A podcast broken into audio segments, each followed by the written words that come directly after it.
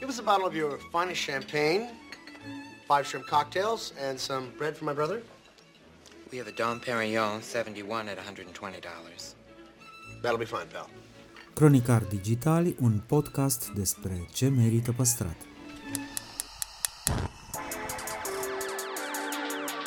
De patru ani promovăm patrimoniul în rândul tinerilor, scuturând de praf și prejudecăți interacțiunea cu istoria și cultura. Acum pornim într-o călătorie în timp și spațiu, în căutarea gustului perfect, alături de pasionați de food și profesioniști. Pe chill și fun ca între prieteni. Ascult seria de interviuri Amintiri Gustoase, parte din podcastul Cronicar Digital, moderată de istoricul culinar Cosmin Dragomir, cu episoade noi în fiecare vineri.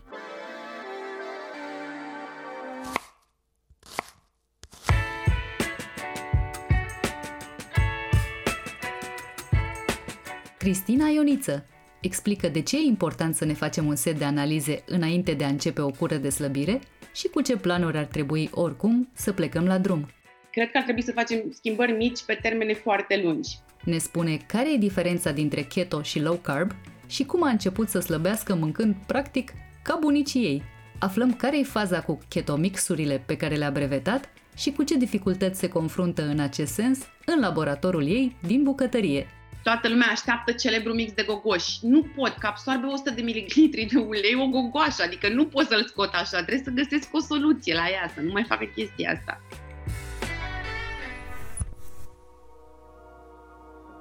De-a lungul a 100 de ani de experiențe și inovații s-au preocupat să transforme gastronomia într-o artă și planeta într-un loc mai verde. Rubrica Amintiri Gustoase este susținută de Electrolux, designed in Sweden.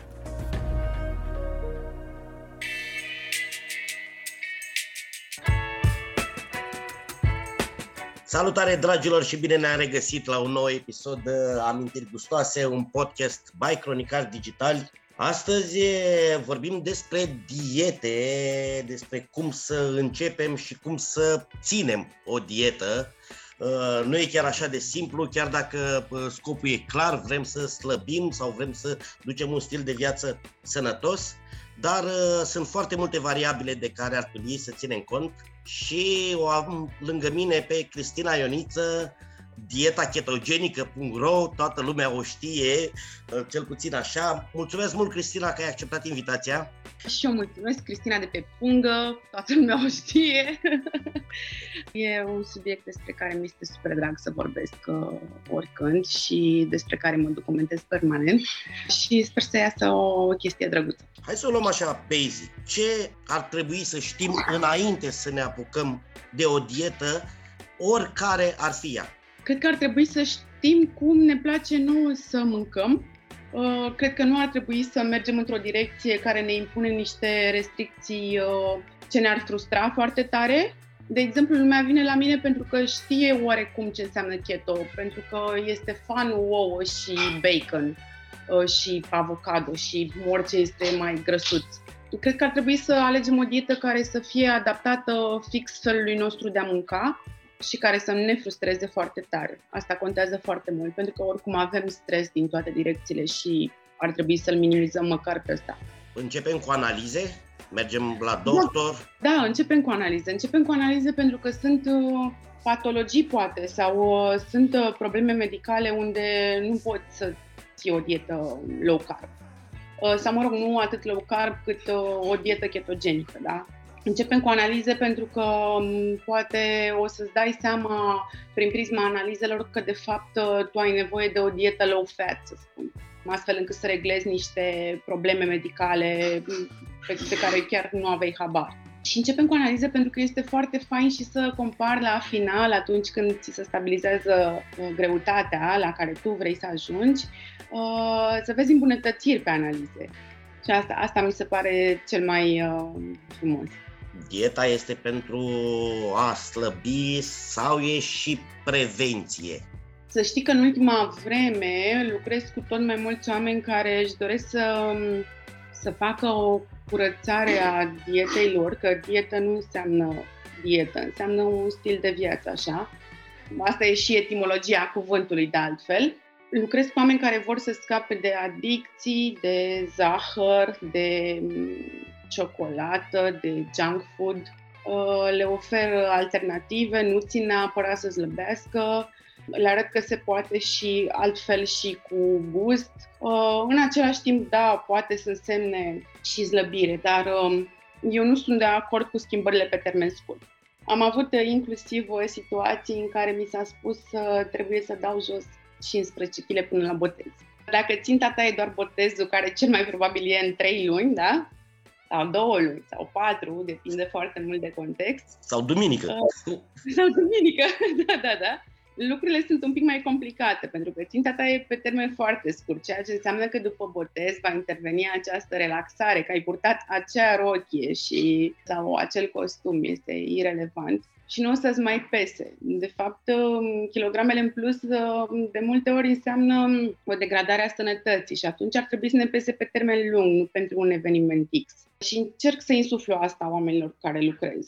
De cele mai multe ori îmi iese și primez mesaje după un an, doi, trei și este um, fain sentimentul ăla să-ți spună că au reușit, nu știu, să scoată zahărul din alimentație de tot sau doar să-l utilizeze ocazional când sunt uh, la vreun eveniment. Cred că ar trebui să facem schimbări mici pe termene foarte lungi, dacă nu putem altfel. Uh, eu mănânc low carb uh, și nu spun keto, ci low carb de 10 ani, pentru că mănânc sezonier și mănânc ce mi oferă mie natura în momentul respectiv. Evident, cu mici excepții, că nu sunt absurdă. Sunt super fan avocado. Nu mi-l oferă natura, nu e în curte la taică uh, Așa că um, nu o să fiu ipocrită. Nici măslin nu are taică în curte dar uh, în principiu mănânc realmente ce este în sezon în momentul respectiv, uh, mănânc fructe vara uh, și încerc să rămân în zona asta, aici a noastră, unde ne-am născut și unde suntem obișnuiți cu,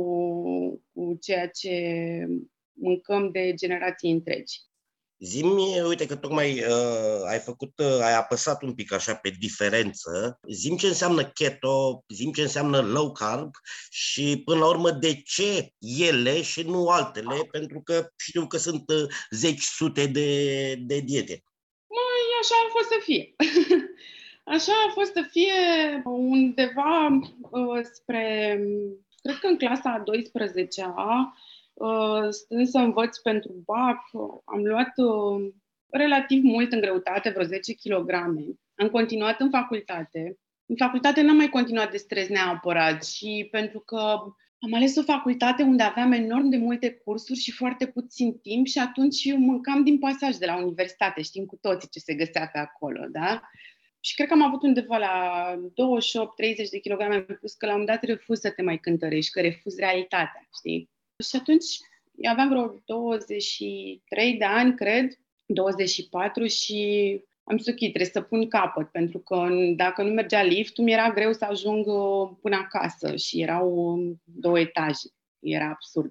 Și am început să citesc. Mi-am dat seama așa în naivitatea mea că eram totuși mică și habar n-aveam nimic, nu ținusem în viața mea o dietă, în condițiile în care colegele mele de liceu țineau fel de fel de chestii faimoase și azi dieta cu supă de varză sau cu cireșe sau cu pepene, da? Nu mi se părea logic să țin o astfel de dietă. Și atunci am început să citesc și am ajuns să down the rabbit hole, așa, pe site-uri americane de studii medicale și așa mai departe.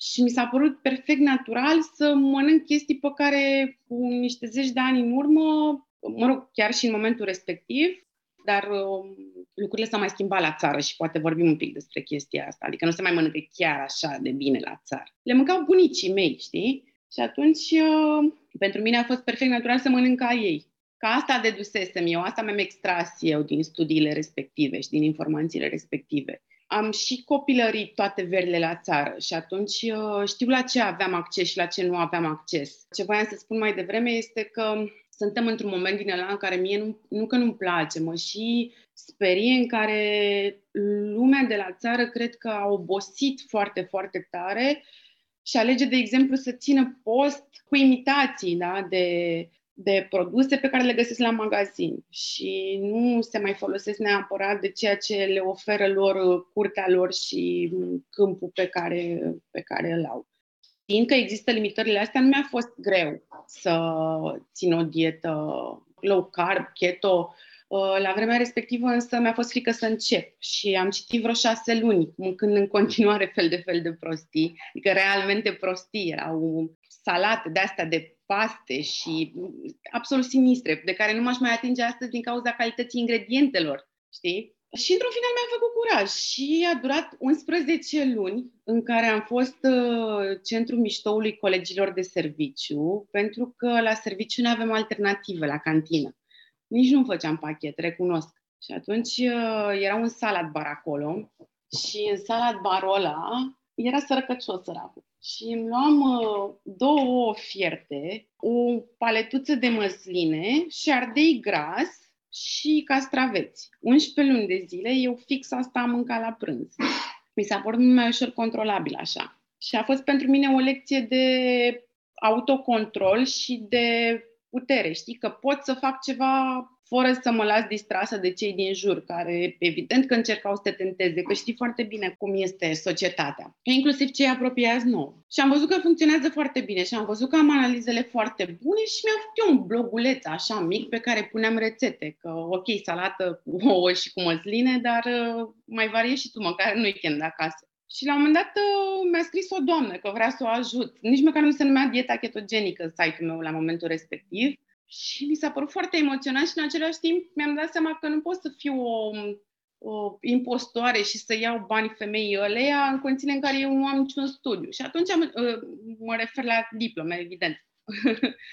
și atunci am început uh, niște cursuri de nutriție, după care ceva ani mai târziu am făcut uh, masterul de nutriție. Între timp scrisesem și primele mele două cărți, pe una nu o publicasem încă, Acum uh, urmează a treia, uh, nu e neapărat uh, de nutriție efectiv.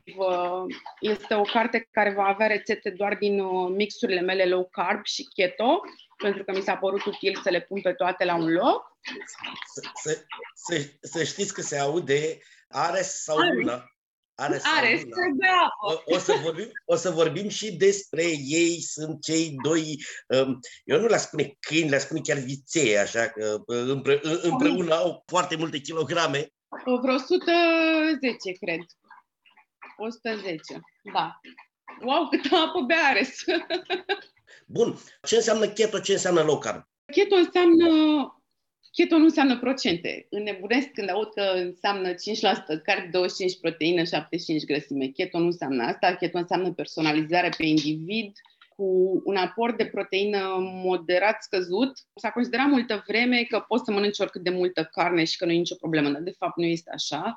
Cu un aport um, tot scăzut de carbohidrați, dar decent, eu nu merg pe 20 de grame pe zi sau uh, ci undeva la un 40 pentru că cumva vrei să limitezi um, o forțare a ficatului de a produce el glucoză pentru niște organe care chiar au nevoie doar de glucoză care se pot hrăni doar cu, cu glucoză, da? Și atunci mai bine îi dai tu, din ardei gras, din um, castraveți roșii și așa mai departe. Și da, înseamnă foarte multe grăsimi. Diferența pe low carb este relaxarea, dacă vrei, în sensul în care un low carb poți să mergi și până la 100 de grame de glucide pe zi, atât timp cât uh, provin din niște surse de carbohidrați complexi, da? Uh, adică nu o să zic că, ok, ai voi 100 de grame de carbohidrați pe zi și din ăștia poate să fie oricât zahăr, este irelevant. Contează foarte mult sursa acestuia. Diferența e că cumva cred că low carb este o dietă foarte potrivită în timpul sezonului cald pentru că o să ai la îndemână fel de fel de frunze și de cepe verzi și de ridic și de cireșe și caise și mai știu eu ce. Sunt fructe cu timp de creștere destul de scurt, cu aport glucidic absolut decent, undeva la maxim 15 grame pe 100 de grame. Low carb este foarte potrivit verii și pentru că vara avem un aport de vitamina D3 mai ridicat de la soare, natural, și atunci asta ne crește capacitatea metabolică foarte mult și mi se pare oricum mult mai natural să mănânci keto iarna pentru că s-a tăiat porcul, pentru că a pus tata murăturile, da? Pentru că natura nu mai e atât de generoasă cu noi. Bine, sunt uh, supermarketurile și aplicațiile, nu-i problemă. Și alternanța asta face și foarte bine organismului, știi? Pentru că, de fapt, îl aduci un pic mai aproape de comuniunea aia cu natura pe care a pierdut-o că am pierdut-o, să fim serioși. Adică eu lupt să o regăsesc, tu lupt să o regăsești, știi, prin activitățile tale și prin cercetările tale, dar uh, mulți din noi au pierdut-o. O să fac o paranteză amuzantă. Uh, mi-a scris o clientă zilele trecute, lucrez cu soțul ei, dar avem un chat comun de WhatsApp și îmi scrie auzi, dar are și el voie fructe de sezon? Și zic, e noiembrie, știi? Adică, na, mâine pe mâine. Și zic, haideți să definim fructe de sezon. Și zice, păi, banane, portocale.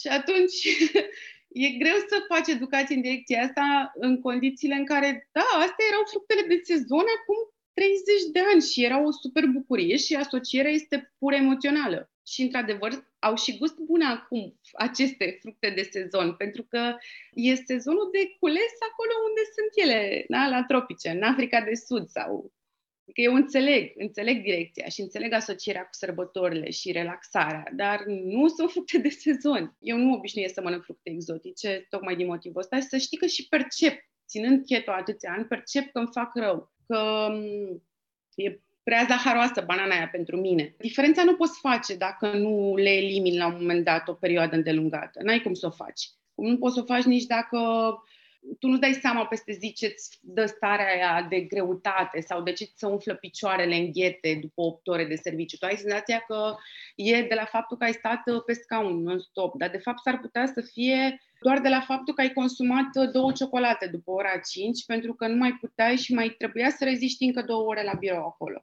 Există o perioadă de adaptare, nu? Se începe oarecum strict ce înseamnă asta? Adică trebuie să schimbi metabolismul, nu știu, trebuie să te înveți cu greu. Mie îmi place să le spun clienților mei să înceapă dieta peste 3, 4, 5 zile, dieta însemnând ceea ce le construiesc eu și le calculez eu, iar uh, între timp ei să facă o curățare, în sensul în care astăzi voi renunța la zahăr, mâine scot uh, pâinea de la cină și o păstrez doar la mic dejun și tot așa până când ajung să înceapă prima săptămână de dietă pe care eu am calculat-o, pentru că eu le calculez săptămânal. Și atunci uh, cumva învață și singur să facă niște chestii și nici nu este trecerea foarte bruscă, pentru că este dificil. Sunt oameni care vor brusc și înțeleg, așa funcționează ei, să taie totul de la rădăcină, da? Sunt oameni care au nevoie de un pic de timp și, evident, și pe ei înțeleg, pentru că suntem foarte diferiți unul față de celălalt. Adaptarea în sine la keto, după ce a trecut perioada asta în care tu ți-ai curățat singur meniu, am oameni care vin direct cu meniu curățat, sunt foarte mândri de ei, știi? Adaptarea asta la keto înseamnă keto, dar un pic mai restrictiv, în sensul în care scoatem brânzeturile o perioadă de, nu știu, 3, 4, 5 săptămâni, uh, le și explic de ce și pentru ei contează foarte mult să aibă o logică în spatele a ceea ce fac eu. Am încercat întotdeauna să îmi uh, tratez clienții ca pe niște adulți. Niciodată n-am spus pentru că așa am spus eu. Mi se pare greșit. Traume.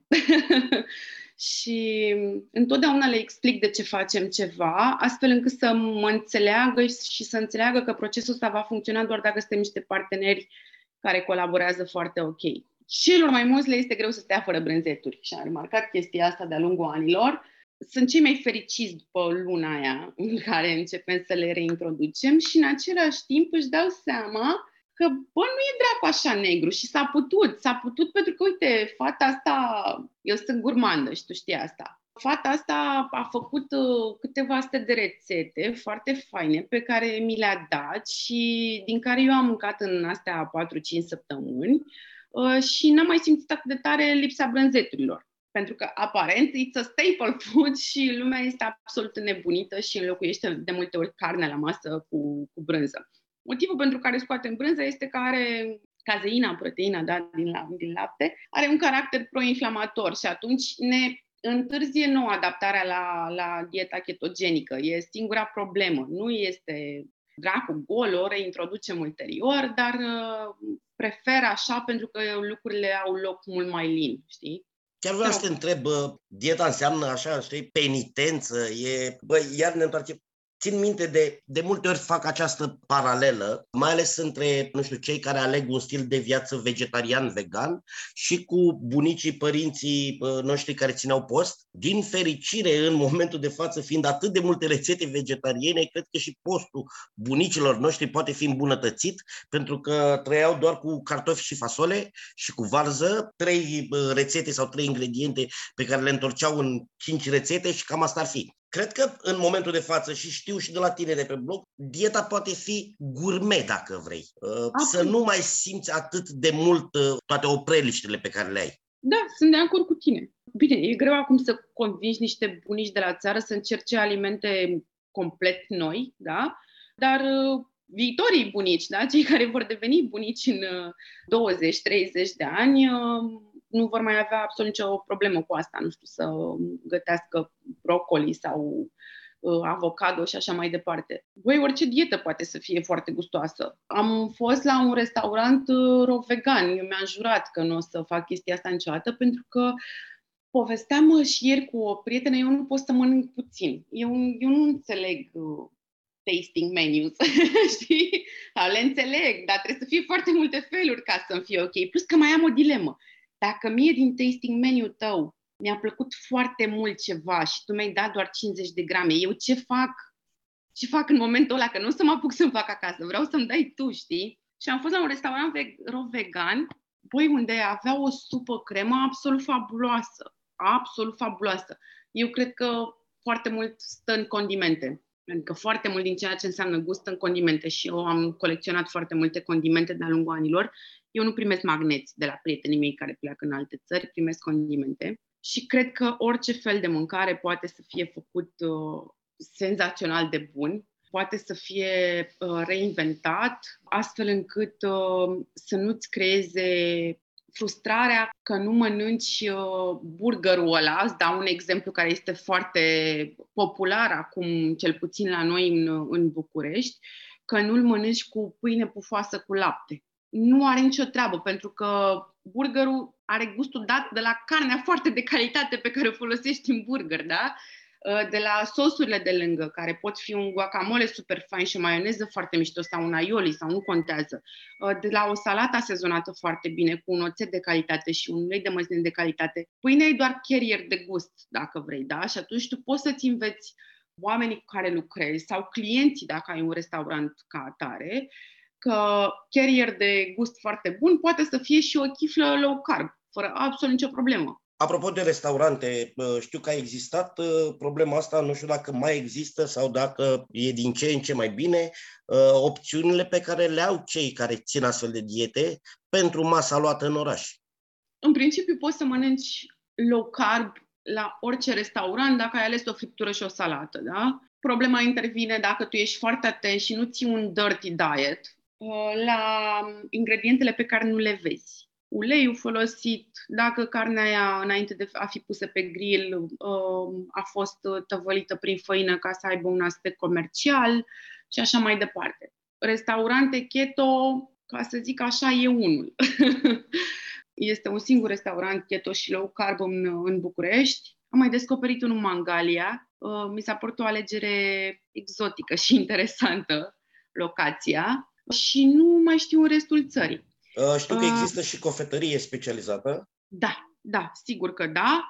Și să știi că există tot mai mare interes pe partea de cofetărie și de fast food, nu știu, pizza, există tot mai mare interes să meargă pizzeriile clasice sau cofetăriile clasice în direcția asta. Și noi, uh, adică eu personal sunt acolo să-i susțin, să le ofer consultanță astfel încât să obțină niște produse palatabile și foarte faine și cu care piața să se obișnuiască au fost restaurante obișnuite, da, sau burger places, care uh, au zis, ok, oferim și alternativă keto și cumpărăm din uh, uh, locul ăsta chifle keto, dar n-au știut să marketeze chestia asta și nu au știut să nu știu să, să se vândă suficient de bine încât cei care vin la ei să înțeleagă că pot mânca o chestie low carb nu neapărat keto, că poate era cantitatea de carne prea mare, irelevant, da? dar low carb și curat, atunci când uh, vin la ei. Și dacă n-au știut, a fost un eșec într-un final. Am știut eu pentru că erau chifle după rețeta mea, da? cam atât.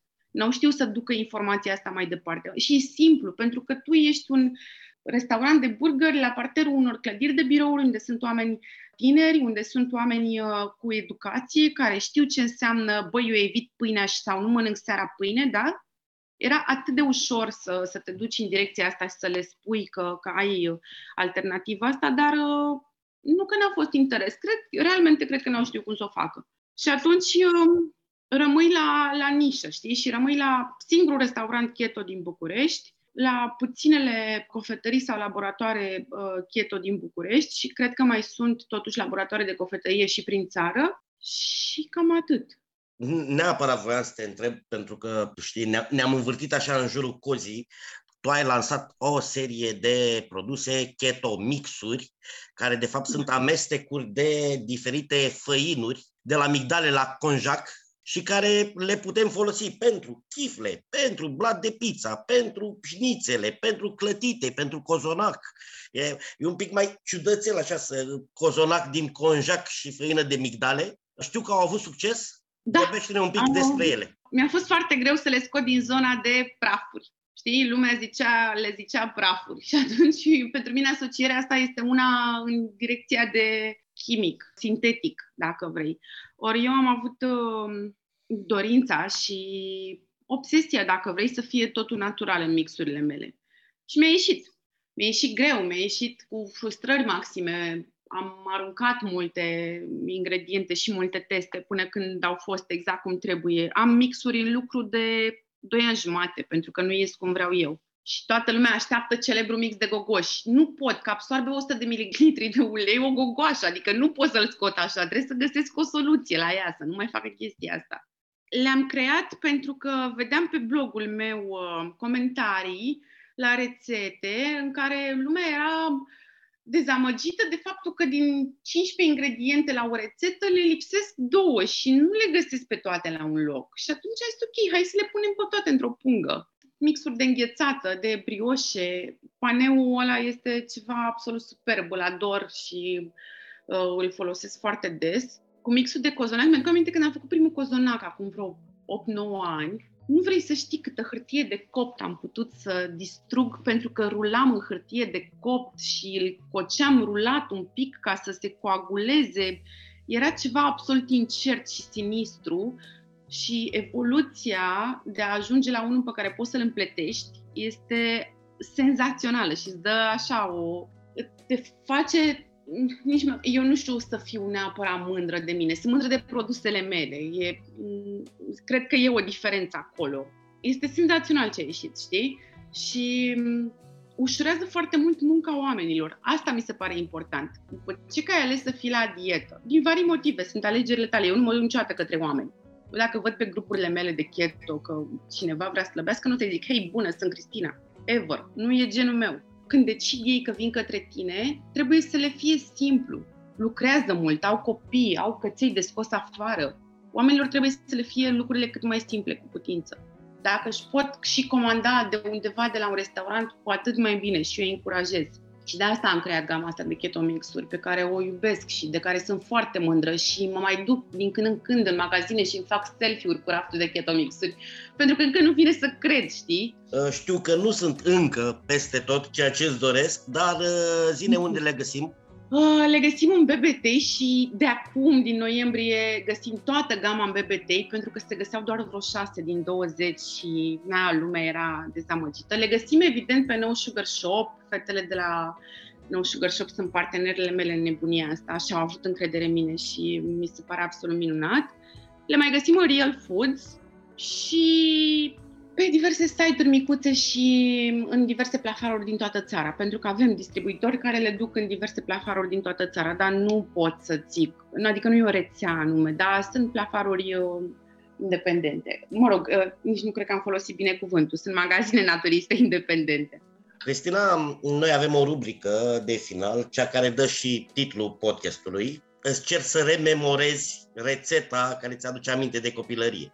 Doamne, e salata orientală. nu e chetă, n-are a face. Este salata orientală, este mâncarea vieții mele. Și încă o mănânc o dată pe an. O fac cu mai puțin cartofi, mă rog.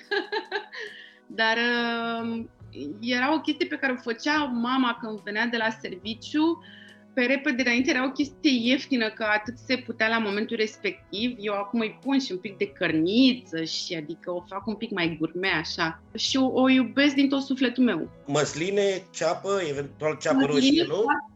Ceapă roșie pe care o țin în oțet de cidru de mere. Evident că i-am schimbat un pic rețeta.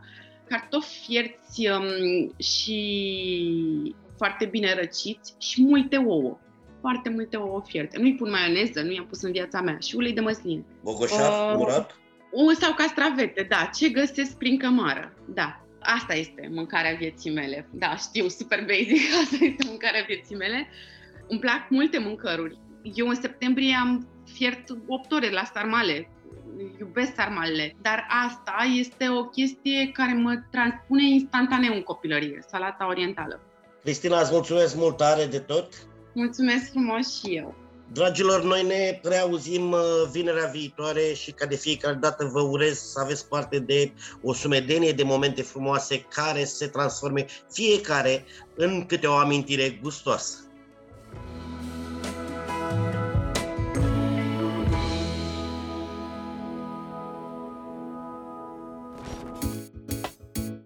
Podcastul Cronicar Digital este susținut de Raiffeisen Bank și Electrolux România. Partenerii proiectului sunt convinși că, prin accesul la educație, cultură și tehnologie, putem deveni cea mai bună versiune a noastră.